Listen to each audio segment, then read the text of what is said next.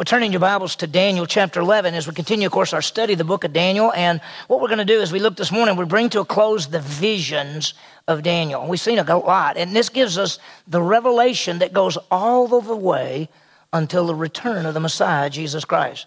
Daniel's been in mourning for 21 days. An angel appears and gives him information. Not only does he give him the information that takes place in the next 200 or 300 years from Daniel, but it goes all the way to the end time, past us, even to the time when Jesus Christ comes back as the King of Kings and Lord of Lords. The book of Daniel can help us so much. When you think about it, Paul writes that the Old Testament was written for our instruction that we can have hope and encouragement from God's word. So as we look this morning at Daniel chapter 11, I pray that there'll be some great things that you can see and understand. You know, when, when you turn on television and you see these commercials for spiritual advisors, or if you drive through a town and there's this palm thing, palm reader up there, and this spiritual advisor, and they're going to tell you that uh, they're going to tell you the future. It's kind of funny. They always have a Jamaican accent, and uh, they use tarot cards and those kind of things.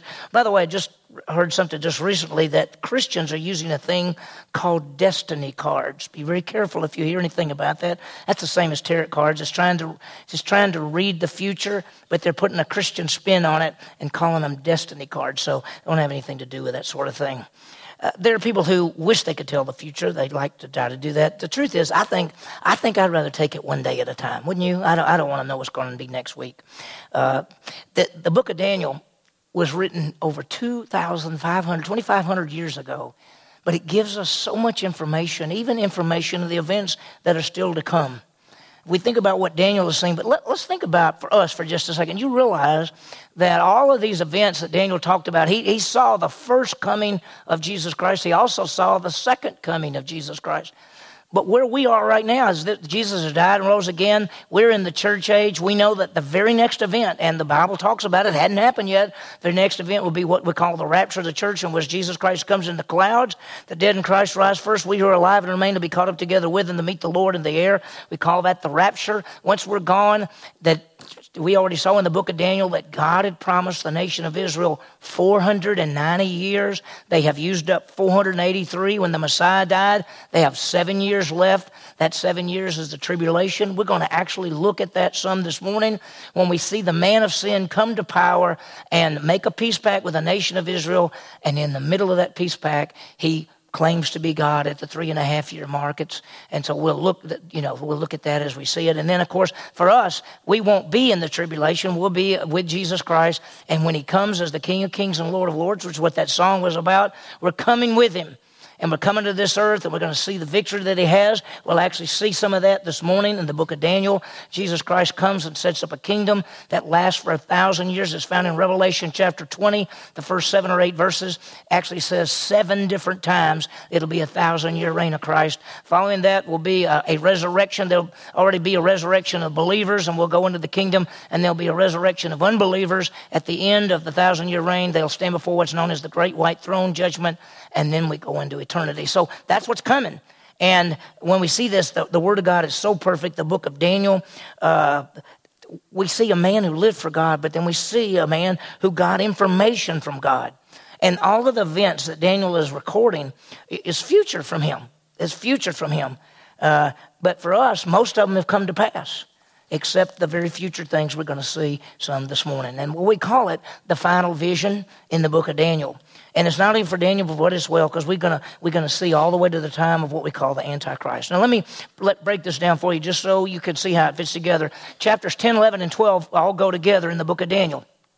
Chapter 10, the angel comes to Daniel. He's been in mourning for 21 days. He's been praying. The angel comes and begins to give him information. We see the final vision, which is chapter 11, which we've been looking at. And then we see the conclusion to the whole thing, which is chapter 12. If you want to break it down in this way, one way to break it down would be this, this is chapter 11 that we're studying right now.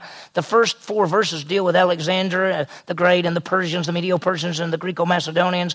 And then from verses 5 to 20, which is the handout that I gave you last week, there's a few handouts handouts like this out on the table as you come in. If you didn't get one of these last week, this, this handout actually tells you who the kings of the north and the south are in those 20 verses, those 5 through 20. And then we see the details last week of the Antiochus Epiphanes the fourth. We'll see him a little bit this morning, verses 21 through 35. And then where we're starting this morning, where we're going to get into the details, is the Antichrist in the future. Another way to look at it would be this way the ram and the goat revisited. That's Ahasuerus and Alexander. That's the Medo Persians and the Greco Macedonians. And then the north and the south is Syria and Egypt, the Ptolemy and the, the Seleucid empires. The madman is Antiochus Epiphanes. That's verses 21 through 35.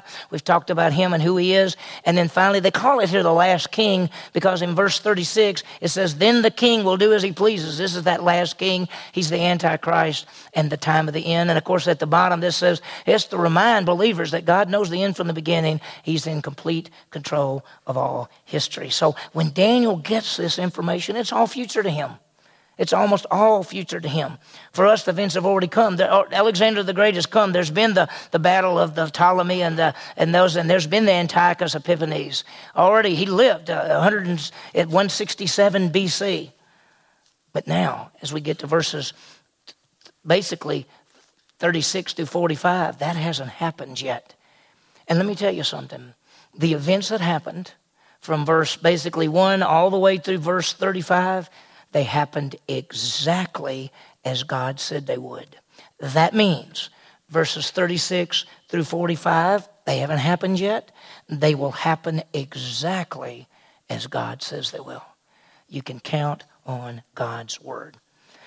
Well, let's go back. Let's just briefly remember this man named Antiochus Epiphanes. Go back to verse 21 just for a second. If you remember in verses 21 through 35, there's this man named Antiochus Epiphanes. He's called the little Antichrist of the Old Testament. He persecuted the Jewish people from 173 BC to 163 BC. If you notice verse 21, look what it says. In his place, a despicable person will arise. That despicable person is Antiochus Epiphanes. That's who he is. He is called the, the little Antichrist. He is the despicable man. This is what he looked like. It's on his coin. He is called the despicable one. And let me remind you of what happened. He was controlling things. He had defeated the Egyptians. He was controlling the Syrian part of the world. He decides to go fight the Egyptians again. And as he goes down there, the Romans, who are rising to power, come to meet him. And they said to him, You better go back where you came from. And they embarrassed him. One of the Roman generals came up to him, drew a circle around him, and said, If you get out of the circle, we'll kill you right now. And he didn't get out of the circle. He got back in on, on his weapons, and they, and they headed back north. They were going back through Israel. The Jewish people had heard that Antiochus Epiphanes IV had been killed in the battle and they rejoiced. But he hadn't been killed. And when he heard that they were rejoicing because he had been killed, they thought he thought he came and he began to persecute them. And in verse basically 31, he desecrated. This is, by the way, I wanted to show you this. This is where Rome, the ships of Kittim came, and this is where he came down there, and Antiochus Epiphanes came right there. The Romans came and stopped him, and as he was going back home, he goes right through the land of Israel. And when he finds out that the Jewish people had laughed about him, thought he was dead, he comes after them and he puts an idol up in the temple. He sacrifices he sacrifices a pig on the altar. He takes an altar of, of, of an altar of Zeus and puts it in the temple and offers sacrifices. And so the Jewish people run for their lives. He's killing them. I told y'all last couple of weeks ago that any little boys that were circumcised, and all Jewish boys were circumcised, he killed them, hung them around their mothers' necks, and then put the mothers up on poles, stick them through. He was just such an evil man. And we told you the story of, of, of Judas Maccabeus and Matthias Maccabeus, his sons, they all got into a, they began to defeat Antiochus Epiphanes, and they ran him out of Jerusalem, and they took the temple back, and they set up the temple, and they lit the candles, and they only had enough oil for one day, and it burned for eight days. And that was called the Feast of Lights. And the Jewish people still celebrate that day called Hanukkah. If you, most of you have heard of Hanukkah, well, that's where we are. We saw those. And so the Maccabees ran him out. Now, as you get to verse 36 of Daniel chapter 11, it says, Then the king will do as he pleases. We're moving past Antiochus Epiphanes to another king who will come. Some people say, How do we know this isn't Antiochus? Because Antiochus never did these things, and because no one else in history has ever done these things. The things that we're going to see in the next verses will come to pass in the future. And this king is the same as the little horn in Daniel chapter 7, which is the one we call the Antichrist. Now be careful. You can call him the Antichrist. When you go to the book of Revelation, he's not called the Antichrist, he's called the beast that rises out of the sea. So when if you want to be really technical, just say the beast that comes up out of the sea. I'm going to still call him Antichrist as well, because most of us have always heard that. He's coming. Verse 36 then the king, then this king will do as he pleases. He will exalt and magnify himself above every God, and he will speak monstrous things against the God of gods, and he will prosper until the indignation is finished, for that which is decreed will come. This is the Antichrist. This is the beast that rises up out of the sea. If you said, well, how do we know this is not Antiochus? Because if you look over to verse 40, both kings of the north and kings of the south are fighting against him. Antiochus was the called the king of the north. So this is not Antiochus. This is the Antichrist. And this will fulfill the final seven years that God promised the Jews. I want you to notice four things about this man. Notice number one, the king will do as he pleases. He'll does whatever he wants. He's going to come to power and he's going to do whatever he wants. Let me just tell you something. This man whoever he is. He could be alive on this earth today. He could be in ruler. He could be ruling a country today over in the uh, what would be the old revised Roman Empire. He could be in any country of the world today. He could be alive today. We could be taken out in any second. The rapture could come at any second. And then there might be this 10 king federation. And then this one man's going to come to power. We've already seen this over the weeks that we've talked about this. This man will do as he pleases. The best we can understand from the scripture, he is demon possessed. He's not just influenced by angels, he is demon possessed by the devil himself. He is the most evil person that will ever have have been on this earth. And we call him the Antichrist or the beast that comes up out of the sea. He does whatever he wills. The second thing it says about him, the king, this king will do as he pleases. He will exalt and magnify himself above every God. He exalts himself. In Second Thessalonians chapter 2, it says that he claims to be God. He puts his idol up in the temple in Jerusalem and demands to be worshiped. In Revelation 13 verses 5 through 10, he comes up out of the sea, which means he comes up out of the mass of humanity. He claims to be God. He is wounded. It looks like he dies. We don't know whether he dies and God brings him back from the dead or it looks like he dies, but everybody thinks he dies and comes back from the dead and they begin to worship him. He puts his idol up in the temple claiming to be God. He magnifies and exalts himself. That's who he is. He's going to do that. He's going to claim to be God. The third thing is he speaks monstrous things, as it says in this passage. Not only does he claim to be God, but he blasphemes the true God. He speaks against Jesus Christ and the true God and anyone who believes in Jesus Christ. If we think that as Christians that we've been persecuted, we haven't seen anything. We're going to be gone, but there are going to be believers on the face of the earth during this tribulation time period in which he will persecute them greatly. The fourth thing is that he rules for a certain period of time. It's called a time's time and a half a time. It's three and a half years that he rules as God. He claims to be God on the face of the earth. So you understand that one of these days we're going to be gone. There's going to be a 10 king federation. Out of the 10 kings, there'll be three kings. Out of the three kings, there'll be one king. That one king will be the beast who comes up out of the sea. We call him the Antichrist. He's called the king here. He's called the little horn in Daniel chapter 7. He's going to come to power. He's going to make a peace pact with the nation of Israel. It will be for seven years. When he makes that peace pact with Israel, he claims to bring peace to the earth, but he doesn't. There are wars and rumors of wars, and halfway through the seven years, at the three and a half year mark, he claims to be God God, puts his idol up in the temple, speaks blasphemous things, exalts himself above everyone, and decides from that point on that you must worship him. And anyone that worship him has to have a mark. It's called the mark of the beast. It's 666. It's put either here or here. If you don't worship him, if you believe in Jesus Christ, and many, many people will, 144,000 Jews at the beginning of the tribulation will trust in Jesus Christ, and then thousands upon thousands of people on this earth will trust in Jesus Christ during the tribulation. If you don't take the mark of the beast, and believers won't take the mark of the beast, he's going to try to kill every one of them. This is the kind of person that he is because he wants to be God and he is controlled by Satan. And so he magnifies himself. Look at verse 37. He will show no regard for the gods of his fathers or for the desire of women, nor will he show regard for any other God, for he will magnify himself above them all.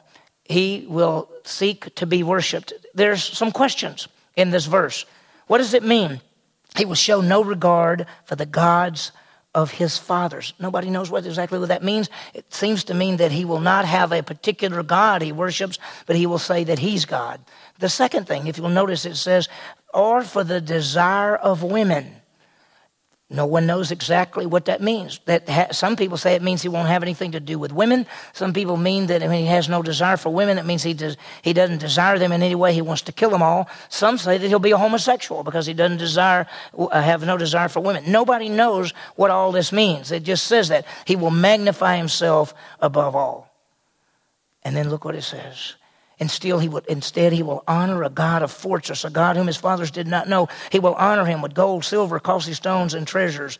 He honors power, might, and war.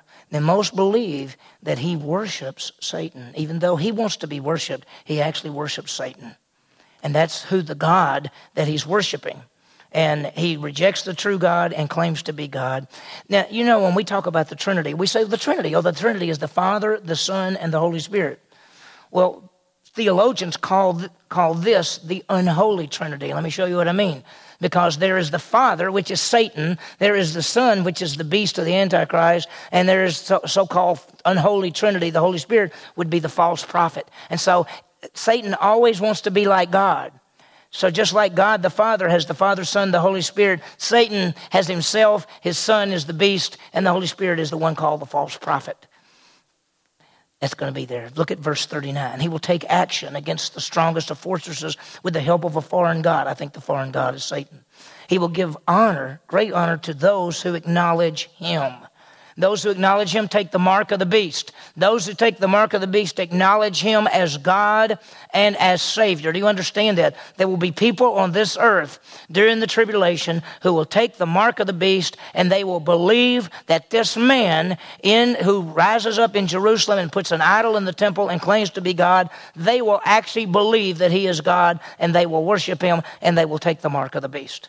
And it says here that he will honor those who are with him. He will honor those who acknowledge him.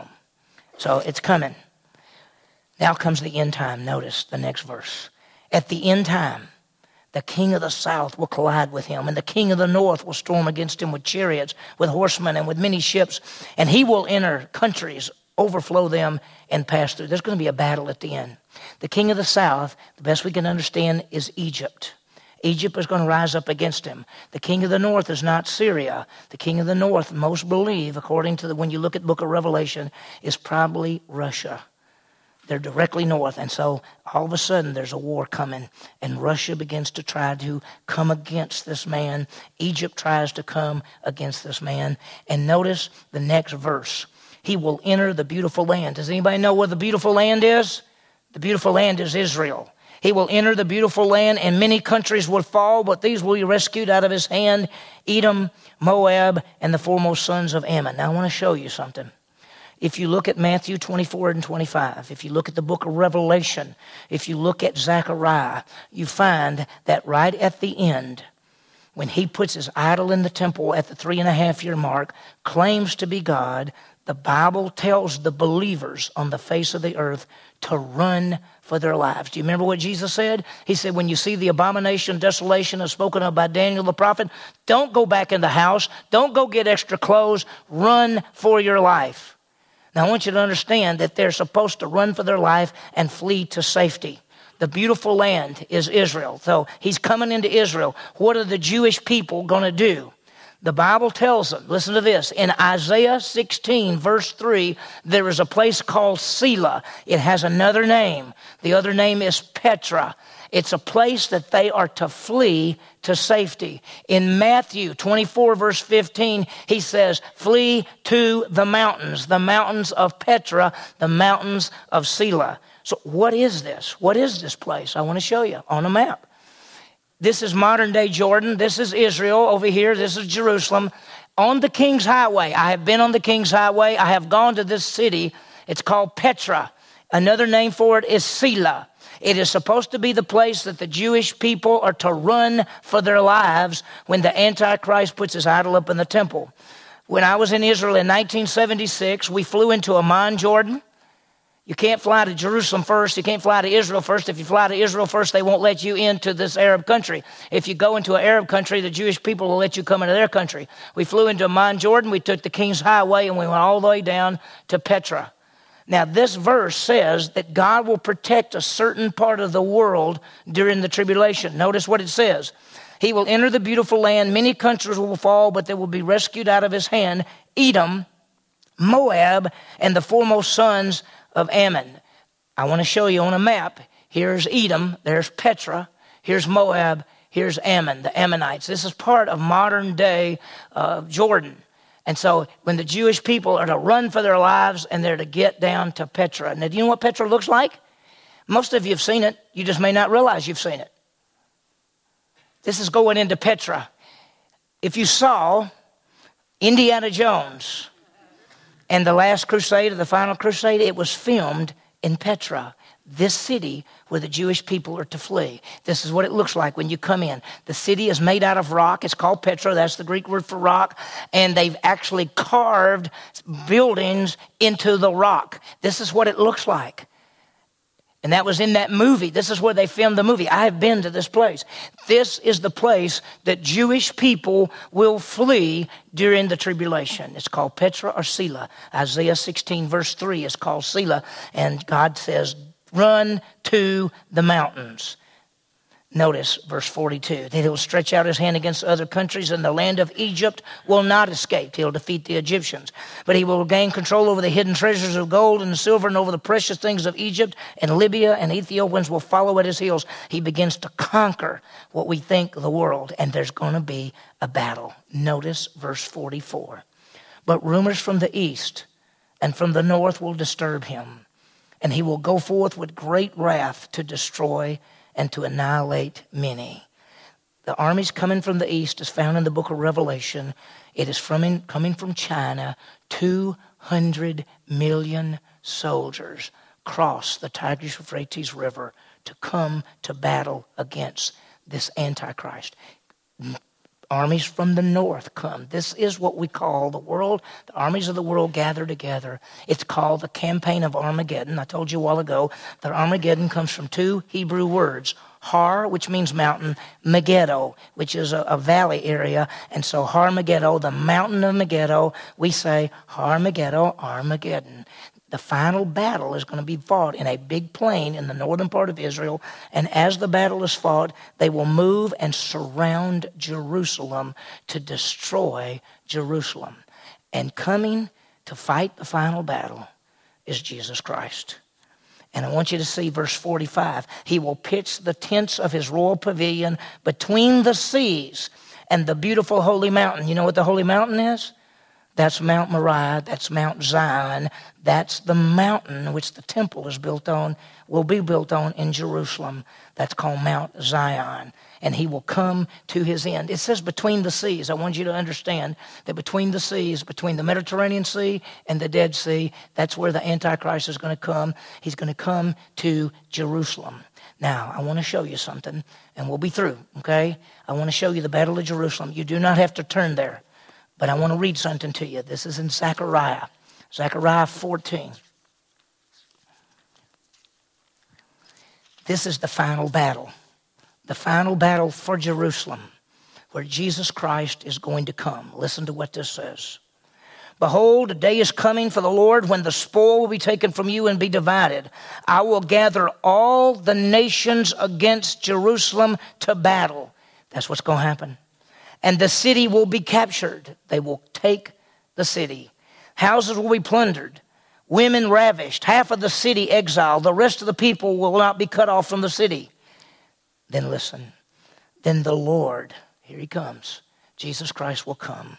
Then the Lord will go forth and fight against these nations when he fights on the day of the battle. In that day, his feet will stand on the Mount of Olives, which is in front of Jerusalem on the east, and the Mount of Olives will be split in the middle from the east to the west by a very large valley to the half of the mountain will move to the north and half to the south. You understand that Mount Zion and Mount Moriah is the same mountain, and that's where the temple is built. Jesus Christ is going to come out of heaven at this final battle, and he's going to land on Jeru- Jerusalem on the top of the Mount of Olives, and it's going to split in two from the north to the south, and it's going to make a valley, and there's going to be a river. Water is going to run all the way down, and it tells us in another place that water runs out of Jerusalem all the way to the Dead Sea, and the Dead Sea becomes fresh water. It's, it's salt water now. Nothing lives in the Dead Sea. It will come a time when Jesus comes back and sets up his kingdom as the king. The Dead Sea will have fish in it, and it says that men will fish in the Dead Sea. That's not happened yet. That's happening in Zechariah. Also, I want to read this to you because it's so beautiful. Because we win, by the way. Just remember this. We win.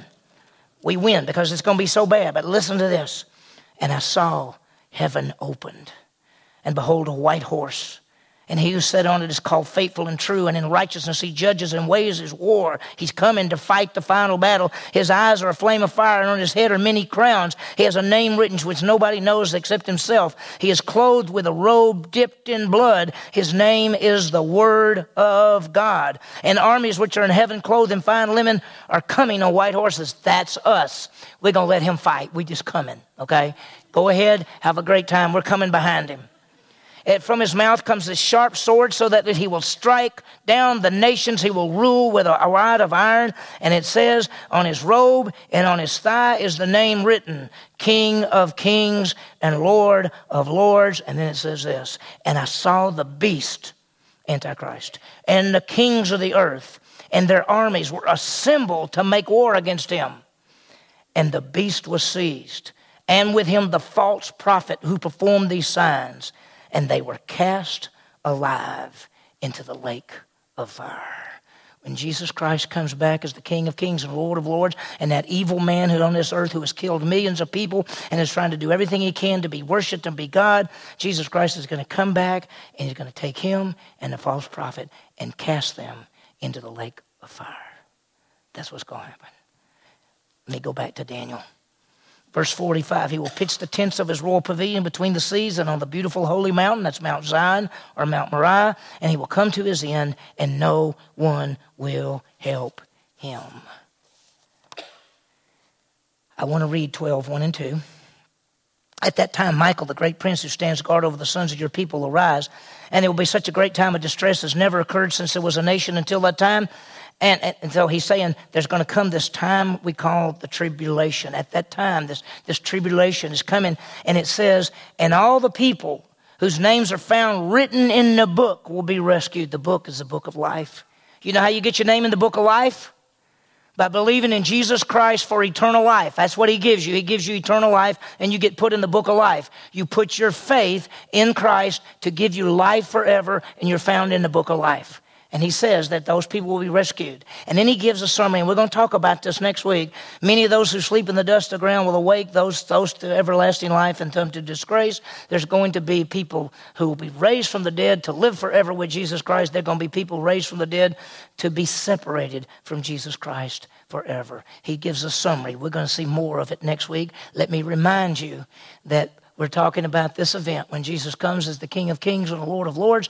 The Antichrist and the false prophet are thrown into the lake of fire. Jesus Christ sets up a kingdom and rules for a thousand years. And the believers will be raised and go into the kingdom. Unbelievers will be raised at the end of the thousand years, and they will go, if they're not believers, if their names are not found written in the book of life, they will be cast into the lake of fire. In this section, we have seen a world ruler, a world ruler, a world religion, a world war, a tribulation, the deliverance of Israel, resurrection, and judgment. And we're going to see next week not only resurrection, but rewards. And we're going to see how that fits together. Let me give you some quick applications. Okay? Let's do the will of the Father. Think about it. The, the Antichrist has come to do his will. He wants to do whatever he wants to do, but we have come to do the will of the Father. Now, we're following the example not of the Antichrist, but of Jesus Christ. Jesus Christ said, I have come to do the what? The will of the Father. Why are we here? We are here to do the will of the Father, and the will of the Father is to live for Him, to serve Him, to trust in Jesus Christ as Savior. We are not here for ourselves. Let's realize that God's Word is perfect it always comes true. Don Campbell was the president of Dallas Seminary. He also taught me some of my classes at Dallas Seminary. Here's what he said. He said, prophecy is hidden, is history pre-written. That's what it is. Do you think that if all of the prophecies in the past came true exactly as the Bible said that, do you think the prophecies for the future will come true exactly as God says them? The answer is yes. So, what do we need to do? We need to know the Bible in the end times. We need to live it out in our lives, and we need to make disciples. We need to help other people understand it. Last but not least, let's understand there's a resurrection coming, both believers and unbelievers. I want you to understand something death is not the end. Every human being will be raised from the dead. Listen carefully. Every human being will be raised from the dead. Some to live forever with Jesus Christ, called eternal life. Some to live forever, or let me put it this way some to exist forever, separated from Christ. It's called the second death. That's the lake of fire. Either you're going to live forever or you're going to die forever. One is with Jesus Christ, one is separated from Christ. The only way to live forever is to put your faith in Jesus Christ as your Savior, and you can do that right now right where you're sitting, if you've never trusted Christ, you can say, Lord, I believe Jesus died for me and rose again. I'm trusting in him to give me eternal life. And by the authority of the scripture, you have eternal life the moment you believe.